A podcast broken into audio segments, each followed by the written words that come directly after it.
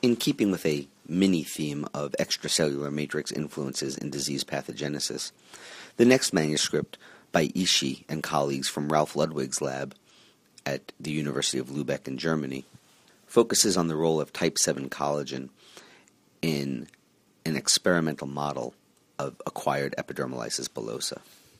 Collagen 7 is a major constituent of the cutaneous basement membrane, and loss of tolerance to this protein leads to acquired epidermolysis bullosa.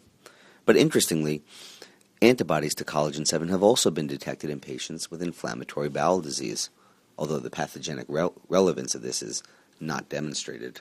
To begin to address this, the authors characterized expression of collagen 7 in the murine GI tract and tested whether anti-collagen 7 antibodies induce gut inflammation using standard polymerase chain reaction and immunohistochemical techniques.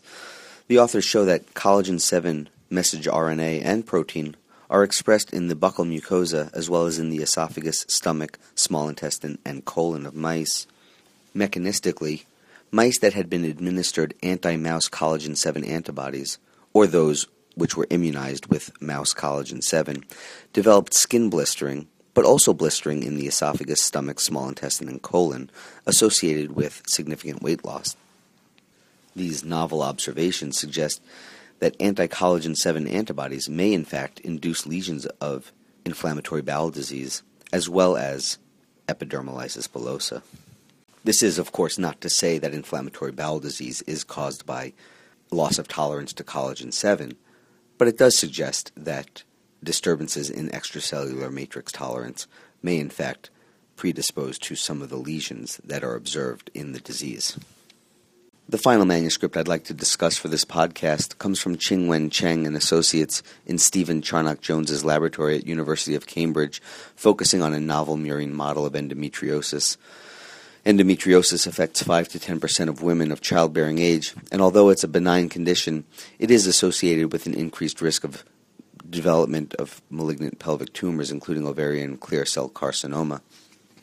In this particular model, the endometriotic lesions developed without exogenous estradiol, and histologically, they featured invasion and activation of fibroblasts, endothelial cells, and macrophages, along with collagen deposition similar to what's observed in the human disease.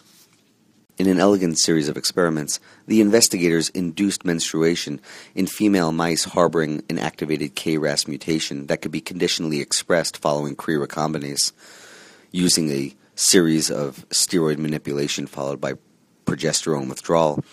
The menstruating endometrium was collected and then implanted subcutaneously into a pocket on the ventral abdomen of wild-type female recipients.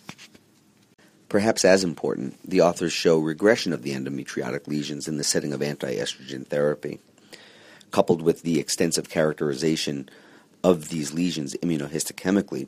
There's little doubt that this model does recapitulate many of the features of human endometriosis.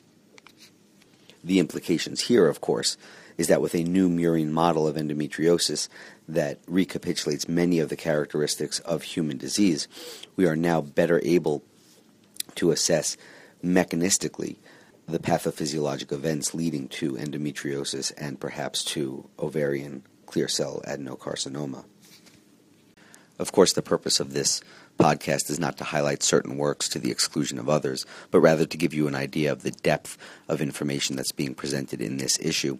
I hope you'll be able to pick up your hard copy of the Journal of Pathology or to access us online to read these and all the other articles that are being presented in the June issue. And finally, we'd love to have your feedback.